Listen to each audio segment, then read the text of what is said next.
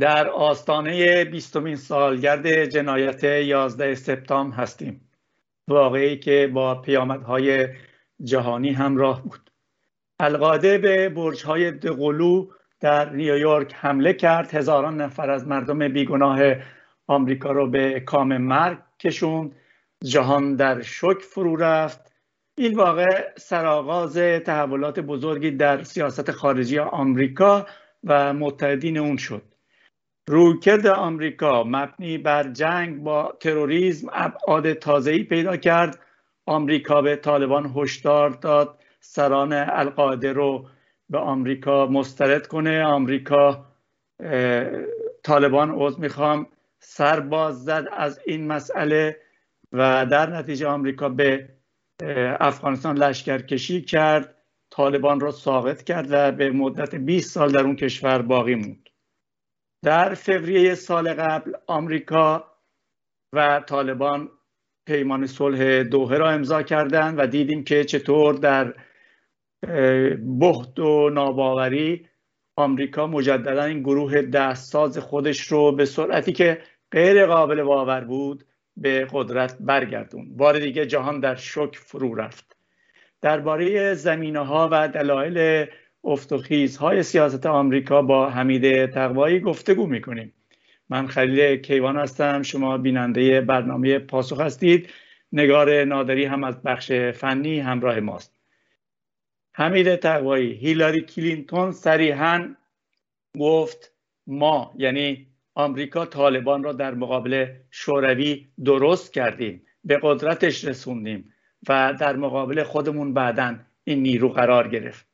چه زمینه ها و دلایلی باعث شد که آمریکا طالبان را خلق کنه به قدرتش برسونه و بعد اونو ساقط کنه و مجددا باز به قدرت برش گردونه. این پارادوکس رو شما چطور توضیح می‌دید؟ خب این تحولات متعلق به دو دوره مختلفه. در دوره ای که آمریکا اول مجاهدین افغانستانی رو درست کرد سازمان مجاهدین رو. و که طالبان ازش زاده شد اون در دو اواخر دوره جنگ سرد بود در برابر شوروی آن زمان که در افغانستان حضور داشت و جنگ خودش رو داشت با همین نیروها در افغانستان. آمریکا راه رو این دید که نیروهای اسلامی رو تقویت کنه با اسلحه مذهب به جنگ شوروی بره. و به قول هیلری کلینتون در این هم موفق هم شد. حالا گرچه خود شوروی هم اواخر به دوران افولش رو میگذروند و از این نظرم ضعیف شده بود. ولی در هر حال تا اونجا که به حضورش در افغانستان مربوط می‌شد این نیروهای مجاهدین نیروهای اسلامی که مستقیما با طرح پنتاگون CIA و با پولهای آمریکا و حتی مستشاران و کمک سیاسی نظامی آمریکا ساخته شده بودن اونها رو تقویت کرد و در افغانستان روی کار آورد و به به این ترتیب این استراتژیش به اصطلاح پیروز شد. هیلری کلینتون اینو میگه علا رقم این که بعدا این نیروهای اسلامی برگشتن و برای ما دردسر درست کردن علا رقم این این کارنامهش مثبته. این امر درستی بود ما موفق شدیم. این فلسفه روی کار آوردن اسلامیان در اون دوره بود.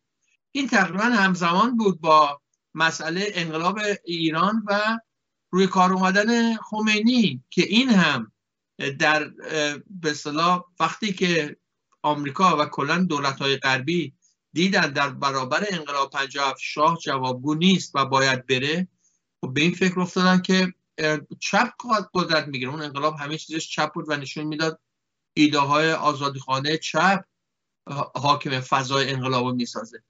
و خب اون دوره ایران همسایه شوروی به خصوص در اون زمان این زنگ خطری بود برای غرب که به هیچ از این اجازه رو نده.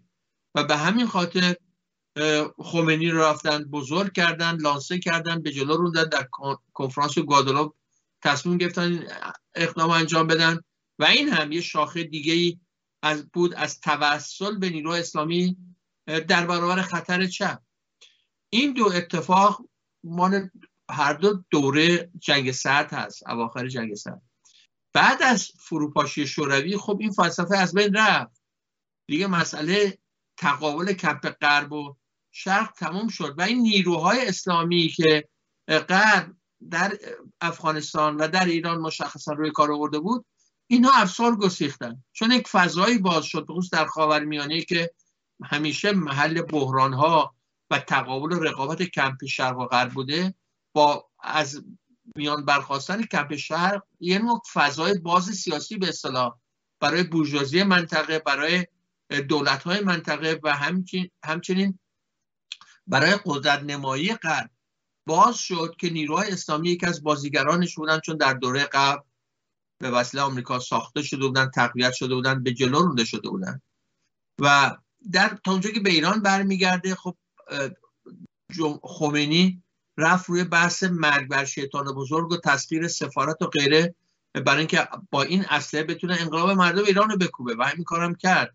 به بهانه تقابل با شیطان بزرگ شمشیر رو از رو کشید و می‌دونیم که چه فاجعه آفرید چه کشتاری از انقلابیون کرد در دهه شست و تا هم که به افغانستان برمیگرده بعد از رفتن شوروی اینا مدعی شدن که خب دیگه نه به عنوان فقط نمی‌تونید یک کسی رو عنوان یک عروسکی به عنوان یک ابزاری در جنگ با یک رقیبی بزرگ کنید و بعد کن رقیب از میدان به در رفت بگید تو هم برگرد خونه. خب معلوم بود اینطور نمیشه.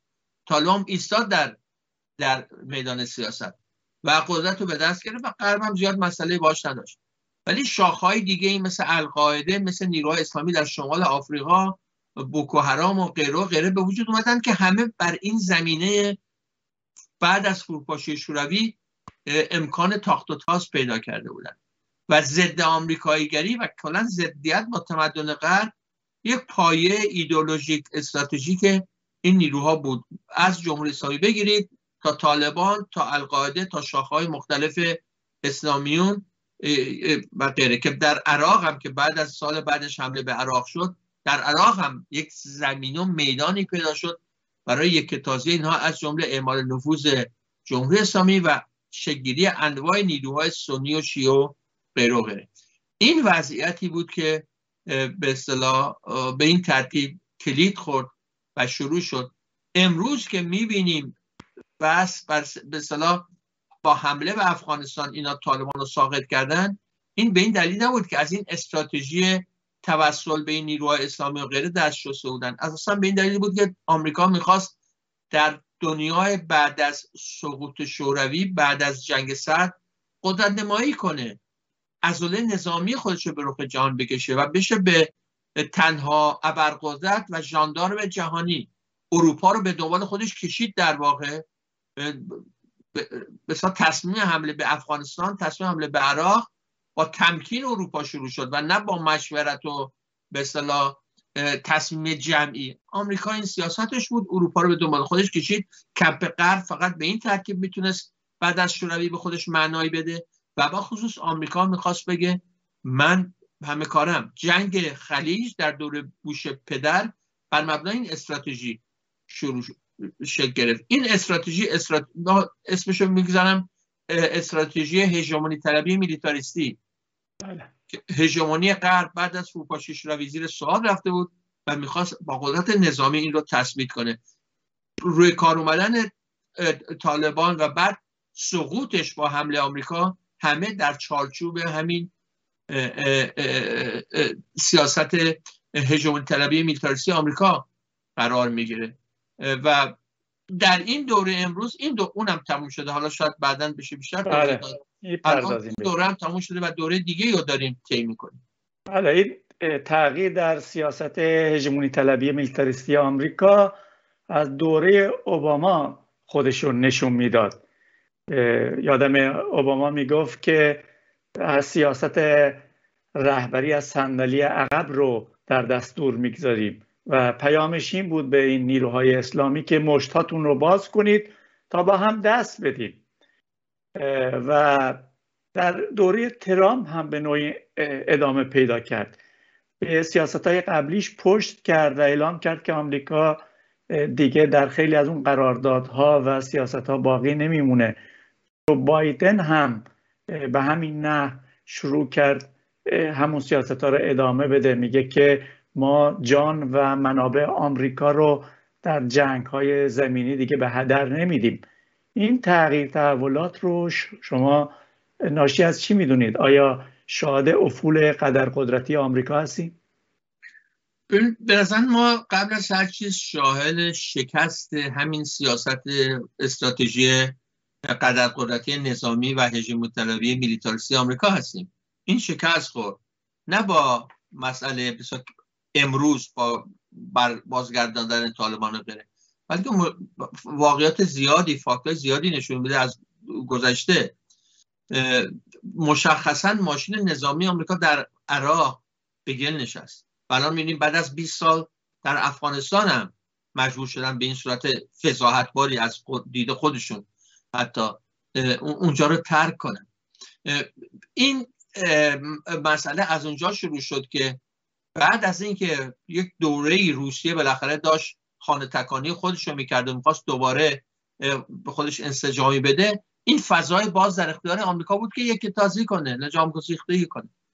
و این فضا یک جنبش فوق ارتجایی اسلامی در خاورمیانه خصوص به وجود آورد که به چالش می‌کشید آمریکا و دولت هایی بودن حتی مثل مثلا دولت عربستان دولت ترکیه که اینها به طور سنتی جزی از نیروهای متحد آمریکا محسوب می شدن و جزی از ناتو محسوب می شدن بعد از برافتادن شوروی دیگه این ضرورت وجود نداشت. لزومی نبود که بسا این دولت های محلی هم شروع کردن در سطح منطقه به بسا بست نفوذ خودشون اعمال قدرت خودشون.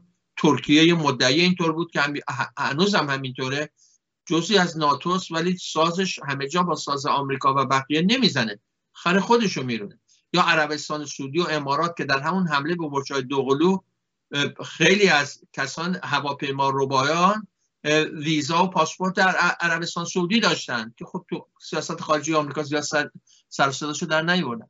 می‌خوام بگم یک نوع لجام گسیختگی یک نوع به هم ریختن اون نظم دوره جنگ سرد اون دو قطبی جنگ سرد باعث شد که خاورمیانه هم مدعیان زیادی پیدا بشه. و همه این مدعیان یکی از ابزارهای مهم اعمال قدرتشون و سیاستشون نیروهای اسلامی منطقه بودن. این باعث شد که در کل اون استراتژی آمریکا به شکست برسه. و این شکست رو به نظر من نفس انتخاب اوباما اعلام کرد. و اوباما در همون ابتدا همین سیاستی گفتی رو اعلام کرد. گفت که به از راه تعامل با نیروهای سیاسی با نیروهای اسلامی وارد میشه.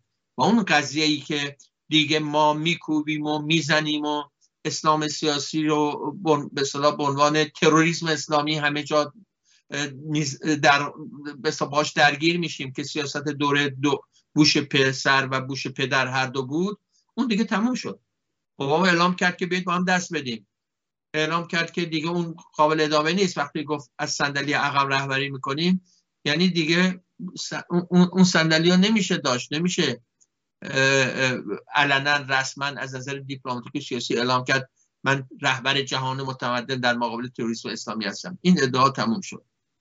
این ادعا تموم شد و از همون موقع این سیاست شروع شد که اینها به صلاح نیروهای نظامیشون رو جمع کنن. دیگه اون تعرض رو تبدیل بکنن به یک نوع دیپلماسی مماشات و همسویی با نیروهای اسلامی. که در بخش موفق شدن در بخش موفق نشدن. ولی الان نیروهای اسلامی کلا به دو جبهه تقسیم شدن. از اون طرف روسیه برگشت به به تا حدی موقعیت قبلیش مدعی شد به خصوص در خاور میانه در مقابل آمریکا بلوک خودش رو تشکیل داد. الان جمهوری اسلامی چین و شوروی روسیه و از اون طرف دولت اسد یک یک بلوک هستن که همه می‌دونیم الان در 20 سال اخیر این بلوک وجود داشته در برابر بلوک آمریکا و ناتو. و بنابراین اون قضیه ای که آمریکا دنبال می‌کرد که تبدیل بشن به ژاندارم منطقه و یک کتاز بسا نیروی تعیین کننده در خاورمیانه در دنیا اون تموم شد. اون دیگه کسی ازش صحبت نمی‌کنه. خود آمریکا هم دیگه چنین ادعایی نداره و در نتیجه ما وارد دوره تازه میشیم که دوره به صلاح همون سیاست مماشات و سازش و به نحوی جا دادن نیروهای اسلامی در خود سیاست خارجی آمریکا هست. این رو با در نمونای زیادی داریم که این رو داریم ببینیم مسئله بازگردند طالبان قدرت از آخریناش بود. بنابراین اون سوال شما من میدم الان یک بحثی هست که امپراتوری آمریکا به پایان رسید و غیره. بله امپراتوری آمریکا دیگه اون دوره اوج خودش رو گذرونده ولی از نظر نظامی به خصوص از نظر اقتصادی هم ولی عمدتا از نظر نظامی هنوز ابرقدرت دنیاست و هنوز به صلاح کاملا بر این متکی هست که گرچه نیروهای نظامیش ممکنه به کار نندازه اونطوری که حمله کرد به عراق و افغانستان ولی در حال این قدرت هست این این قدرت رو همه دارن می‌بینن. اروپا همچنان از آمریکا پیروی می‌کنه گرچه این اینجا و اونجا انتقاداتی هم داره و غیره. بایدن اعلام کرد که آمریکا به دنیا بازگشت.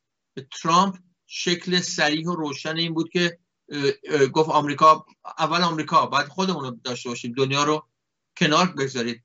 ولی اون اون به صلاح نهایتی بود که آمریکا اون طرف حرکت می‌کنه. ولی بایدن خب خواست یه کمی مسئله رو برگردونه رو همون خط قبلی.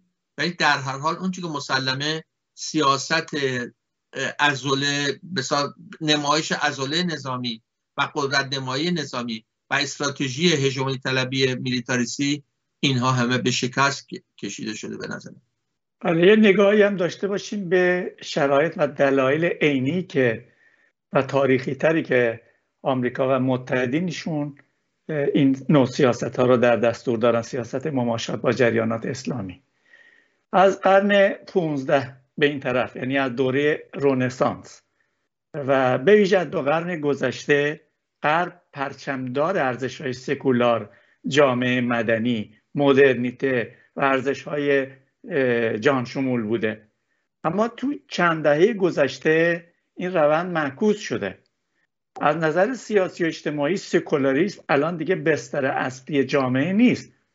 میشه گفت در اپوزیسیونه به جای یونیورسالیسم نسبیت فرهنگی رو گذاشتن و به جای دفاع از ارزش های سکولار و مدنیت قومگرایی و مذهب رو دارن تربیت می‌کنن. دیدیم بعد از حمله به عراق و سقوط صدام دولتی رو که رو کار آوردن رئیس جمهورش کرد. نخست وزیرش قرار همیشه شیعه باشه و رئیس مجلسش سنی. از نظر اقتصادی از نظر اقتصاد سیاسی شما ریشه این مسئله رو کجا می‌بینید؟ بله این, این مسئله هم رو گفتید توی یک سطح عمومیتری و با توجه به شرط عمومی سرمایه‌داری جهانی باید توضیح داده بشه. به نظر ریشه این این هست که در اون دوره‌ای که شما اشاره کردید که غرب پرچمدار بالاخره ارزش های غربی بود ارزش های لیبرالی دموکراسی غربی سکولاریسم جامعه مدنی یک فرد یک رأی اینها گفتمان هایی بود که غرب داشت. و تو اون دوره دو وضعیت و شرایط خود کشور سنتی غرب و مدل جهان الگوی جهان قرار داده بود و تبلیغاتش این بود که باید به این بپیوندید چه دوره بود این بحث؟ موقعی بود که هنوز بسیاری از کشورها هنوز تمام و کمال وارد سرمایه‌داری نشده بودند. بالاخره نظام های فئودالی نیمه فئودالی در خاورمیانه در آسیا در آفریقا اکثر عظیم کشورهای دنیا هنوز وارد سرمایه‌داری به معنی بچه تولید و نظام مسلط جامعه اینو شروع نکرده بودن. مثل خود ایران قبل از اصلاحات ارزی تو دهه سی و دهه چهل شمسی قبل از اصلاحات ارزی این وضعیت رو داشت. کشورهای خاور میانه این وضعیت رو داشتن که اون موقع در رقابت بین کمپ شوروی کمپ شرق و کمپ غرب هر که سیاست های راه رشد خودش رو مطرح می‌کرد. راه رشد غیر سرمایهداری و کمپ شوروی مطرح می‌کرد که در واقع سرمایهداری دولتی بود سرمایهداری بازار آزاد و کمپ غرب مطرح می‌کرد. و در این رقابت هم بنابراین این مسئله معنی می‌داد.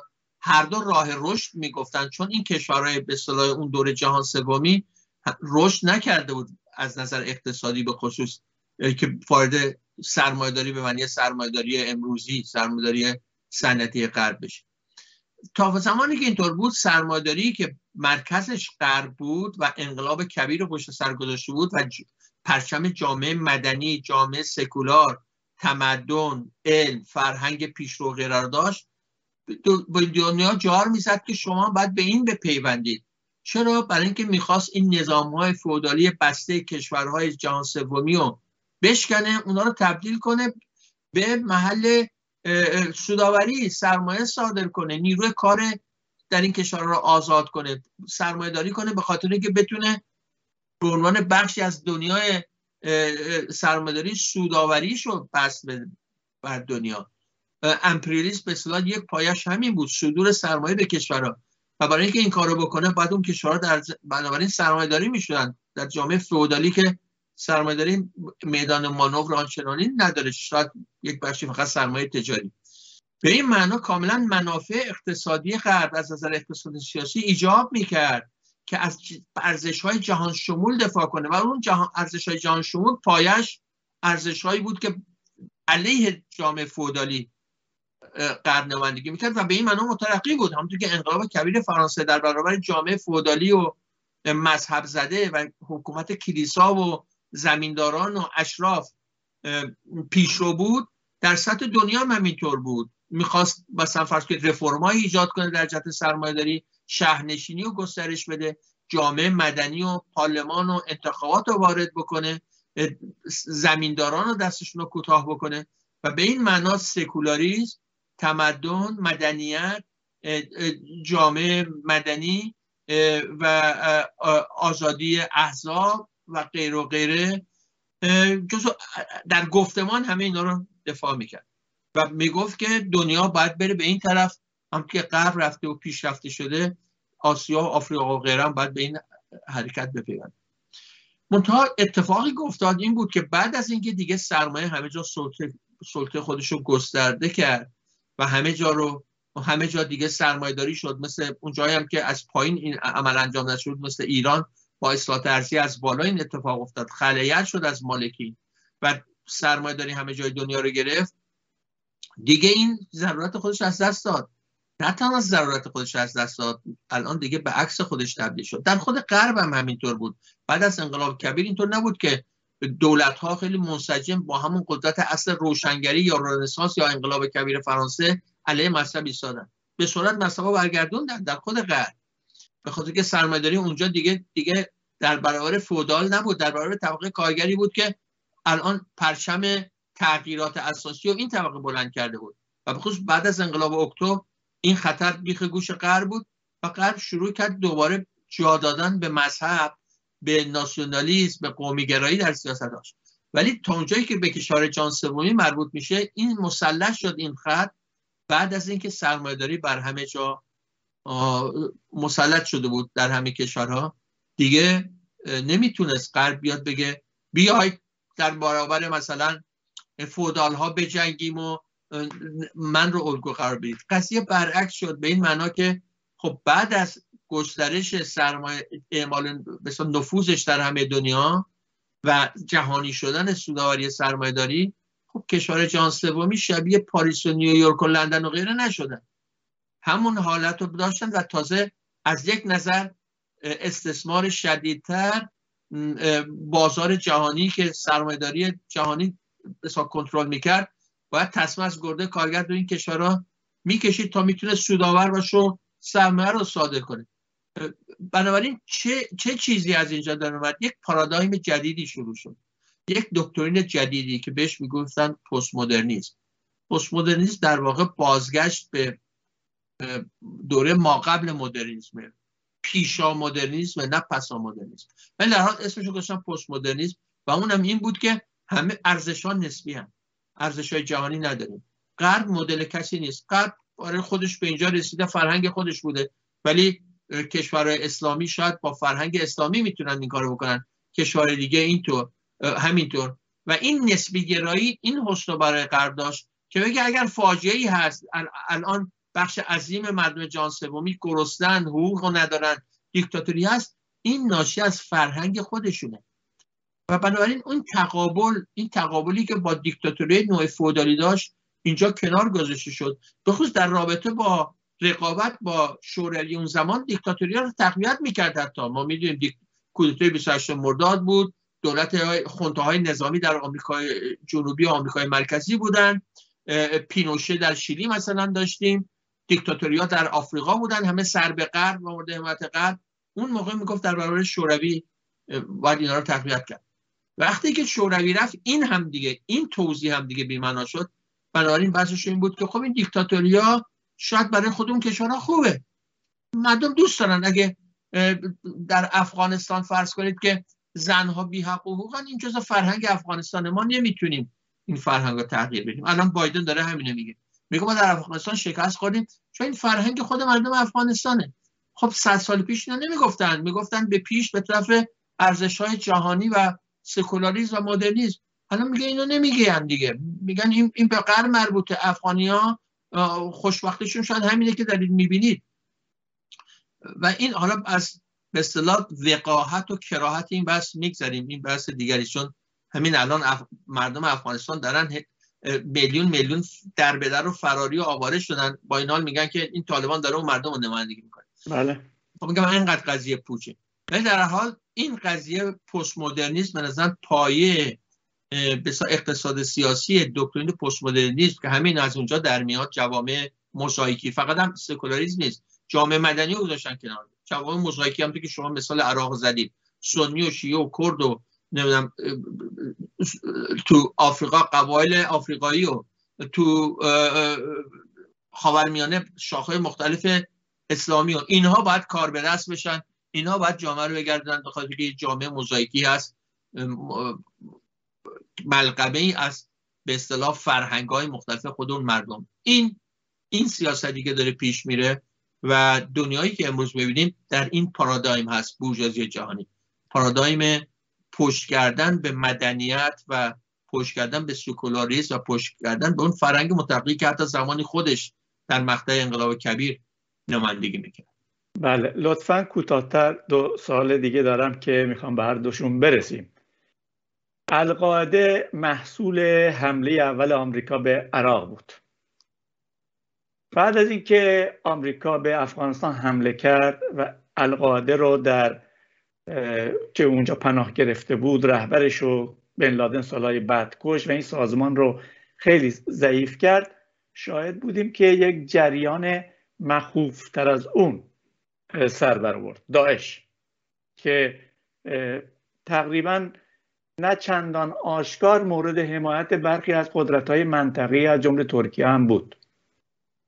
الان آمریکا داره صحبت از این می‌کنه که با طالبان میشه کنار اومد. طالبان تغییر کرده.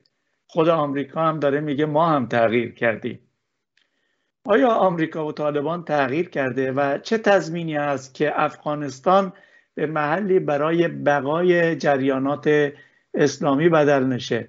آیا این سرنوشت برای مردم افغانستان محتومه؟ راه حل دیگه متصور نبود به نظر شما.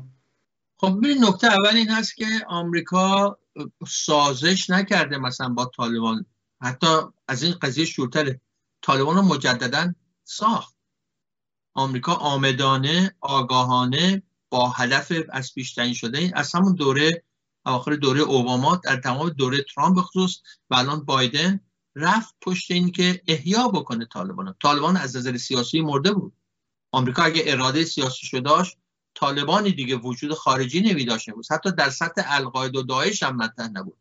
ولی اینها پنج هزار زندانی طالبان رو اومدن از زندان آزاد کردن. اوباما وقتی گفت با اسلامیون میم دست میدیم ظاهرا این طالبان جدیدی که از اونایی بودن که اونایی بودن نیروهایی بود که می‌خواست آمریکا باش دست بده. اووردن دوباره احیا کردن براش دفتر دستک سیاسی در دوه درست کردن. پای میز مذاکره باش نشستن سر اینکه بیا قدرت تحویل بگیر. بنابراین برخلاف این که ظاهر ظاهرا میگن قافلگیر شدیم چرا اینطوری شد این جهان شوک زده شده هیئت حاکم آمریکا شوک شوکی بهش وارد نشد. الان نزدیک بیش از ده سال این سیاست داره دنبال می‌کنه. از از دوره اوباما تا امروز داره این سیاست رو دنبال می‌کنه. از این نظر کاملا منسجم عمل کردن اتفاقا. طبق نقشه خودشون عمل کردن. حالا چرا دوباره رفتن به طالبان متوسل شدن؟ به خاطر اینکه ببینید اینها طالبان رو ساقط کردن ولی استراتژی اتکا به نیروهای قومی مذهبی جوان موزاییکی اینو اصلا عوض نکردن. دولت هایی که تشکیل دادن دولت کرزای و بعد اشرف غنی و لویا جرگه و این دار دسته ها همه بر همین مبنایی بود که گفته در همونطور که در عراق سنی و کرد آوردن سرکار آوردن. اینجا هم رفتن سراغ رهبران پشتو و هزاره و تاجیک و غیره و قوم و قبیله رو اردن توی و گفتن لویا جرگه همشون تشریف بیارید بحث کنید با هم دولت رو تشکیل دادن. نرفت آمریکا پای اینکه نیروهای سکولار مترقی نیروهای امروزی تره که در افغانستان حضور داشتن وجود داشتن از دوره شوروی شکل گرفته بودن. اینها رو اصلا وارد نکردن. رفتن جامعه رو قومی مذهبی اصلا سازمان دادن. بنابراین علیرغم اینکه طالبان انداخته بودن سقوط طالبان به این معنا نبود که آمریکا حمله کرد به نیروهای قومی مذهبی و خواست جوامعی درست کنه سکولار و بر مبنای مبانی و اصول جامعه مدنی. بهش از اینطور نبود. همون استراتژی جوامع موزاییکی در افغانستان هم پیاده کردن. و این جواب نداد. این جواب نداد به خاطر اینکه اون دولت هایی که سرم کرده بودن حتی در بروکراسی خودشون حتی در ارتش خودشون چه برسه در توده مردم ذره نفوذ نداشتن. تبدیل شد به یک حکومت فاسد قاچاق مواد تریاک و افیون و مواد مخدر و باندبازی و مثل مافیاهای جمهوری اسلامی در شکل خیلی شنیترش در افغانستان این وضعیت رافت داد. بنابراین بی بود.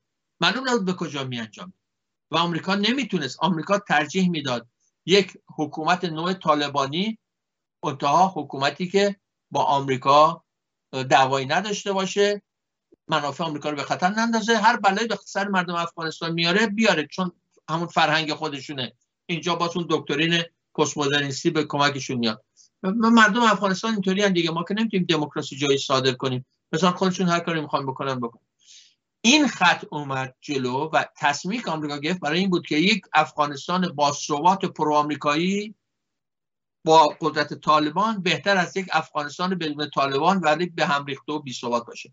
بنابراین آمریکا انتظار داره توقع داره هدفش اینه که طالبان با مشت آهنین اونجا حکومت کنه جمع کنه این اعتراضات رو. یک دیکتاتوری منسجم شبیه پینوشهی درست کنه که کاملا بر مبنای نسخه بانک جهانی و سیاست های غرب از نظر اقتصادی و سیاسی جلو بره تن نده تسلیم نشه درباره بلوک شوروی جمهوری اسلامی روسیه جمهوری اسلامی چین ولی هر بلای سر مردم بیاره بیاره دیگه از لیست توریستا خارج میشه اگر این کارو بکنه. این این استراتژی که امروز آمریکا داره دنبال می‌کنه بازگشت طالبان به این خاطر بود. ولی آیا می‌تونه این کارو بکنه؟ شما گفتید تغییر کرده بله. طالبان امروز دیگه کاریکاتوری هست از طالبان 20 سال پیش. نه به خاطر سیاست آمریکا و غرب. اونها که دارن تقویتش می‌کنن اونها که برش کردوندن. به خاطر سطح جنبش های سکولار جنبش های مترقی جنبش های در افغانستان در ایران در عراق در لبنان در منطقه. اون نه تنها در افغانستان در ایران هم دیگه اون برو برو رو ندارن می‌بینید الان.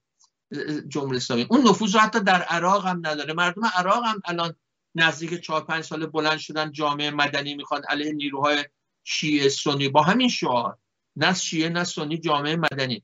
در لبنان هم دیدیم اعتراضات علیه حسن نصرالله و دار و دسته های مافیایی اونجا شروع شده.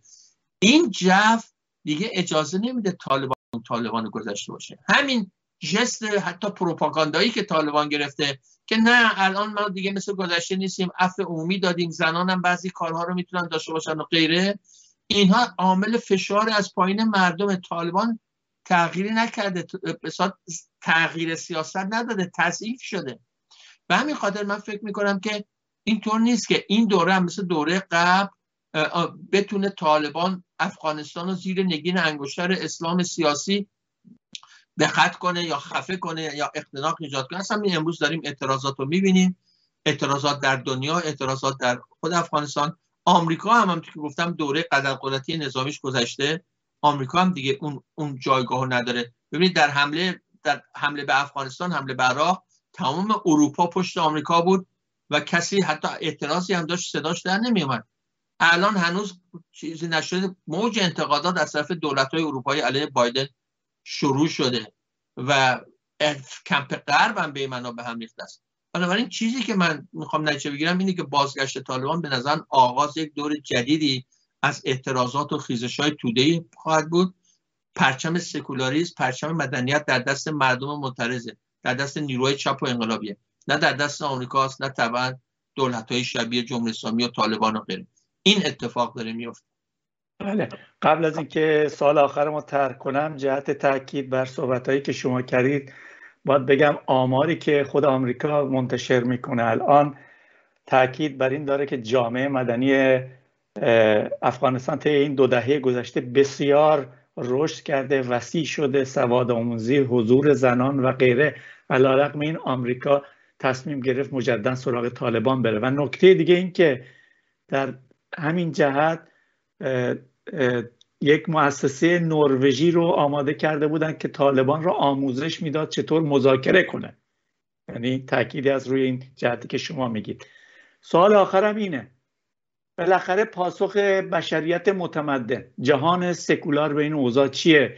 چطور میشه از این اوضاع رها شد؟ سیاست و راه حل کمونیسم کارگری در این زمینه چیه؟ این نکته اول این هست که خب کمونیستا در مبارزه علیه کلا تبعیضات طبقاتی استثمار کار مزدی و نظام سرمایه‌داری به این مبنا همیشه پرچمدار بودن برابری می‌خواستن آزادی می‌خواستن. فراتر از پارلمان و برابری روی کاغذی که سرمایهداری به حقوق مردم به اصطلاح به رسمیت می‌شد و غیره. برابری واقعی اقتصادی از نظر اجتماعی. این این شاخص کمونیسم بوده. امروز به اینها باید این را هم اضافه کرد. پرچم سکولاریسم در دست کمونیستاست امروز. پرچم آزادی زن در دست کمونیستاست. نیروی نیست. به معنی مشخص من تحلیلا منظورم نیست حتی. تحلیلا رو گفتم بحث پست مدرنیسم مثلا زیر همه اینا می‌زنه. ولی حتی مشخص شما یک حزب لیبرال در غرب به ما نشون بدید که اسلام سیاسی ایستاده باشه. در خود غرب حالا در خاورمیانه پیشکش. ندارید. دارن مسجد سازی می‌کنن دارن دادگاه شریعه را میندازن دارن بهشون زمینه میدن. یک حزب لیبرال به معنای دهه شستی پیدا کنید که از حقوق شهروندی مستقل از مذهب و ملیت دفاع کنید. پیدا نمی‌کنید. اینطور نبود تو دهه 60 تو دوره دولت های رفاه مثلا در اسکاندیناوی بالاخره احزاب لیبرال چپ بورژوازی حالا به هر معنایی که خودشون می‌گفتن بودن که از حقوق شهروندی دفاع می‌کردن. الان حتی تو سیستم ارزشیشون نیست. الان حتی کس نیروی هستن تو اروپا به خودشون میگن چپ کنار حسن نصرالله. از پنجره مسئله نسبیت فرهنگی وارد تفکر حتی چپ لیبرال چپ هم شده. لیبرالیسم الان احزاب لیبرال کنار بیشتر کنار جمهوری اسلامی تا احزاب جمهوری خواه در غرب. این همه جا دارید می‌بینید. در اروپا در آمریکا. می‌خوام بگم دوران لیبرالیسم به معنی دفاع از حقوق شهروندی تو همون چارچوب انقلاب کبیر فرانسویش تموم شده. به این معنی نیست که نیاز از بین رفته. به این معنی نیست که مردم همه آزاد شدن. لیبرالیسم همه جای دنیا رو گرفته حالا همه دارن میگن کمونیسم. اینطوری نیست. دنیا رو به عقب سوق دادن به قهقرا سوق دادن. هم توی گفتم پست مدرنیسم پیشا مدرنیسم قرون وسطاست. اینها چی نشون میده؟ اینا نشون میده که پرچم مبارزه. برای جامعه مدنی برای حتی یک فرد یک رأی برای به رسمیت شناختن انسان مستقل از مذهب و ملیت و قوم و نژاد همه در دست ما کمونیست هست. و دنیا منتظر اینه. یک خلایی وجود داره. مردم دنیا دیدن. ببینید الان دنیا شک شده از بازگشت طالبان. ولی دولت ها نه. دولت ها دارن کارشون رو می‌کنن. گویا اتفاق عادی افتاده. دارن توضیح میدن توجیه می‌کنن. ولی توده مردم همین امروز اگر رفراندومی بشه در آمریکا یا در کشور غربی خواهید دید که اکثریت عظیم مردم طرفدار نیروهای سکولار در افغانستان طرفدار آزادی و برابری و زندگی لاغر شبیه غرب در افغانستان مردم دنیا هنوز مدل زندگی غربی رو پیشرو می‌دونن. علم و ترقی و برای آزادی خواهی و غیره رو پیشروتر می‌دونن تا هر کس با فرهنگ خودش. اینو هیچ وقت توده مردم تو قبول نکرده. همین الان آماری که هست محبوبیت بایدن نزدیک بیشتر از ده درصد سقوط کرده بعد از اتفاق طالبان.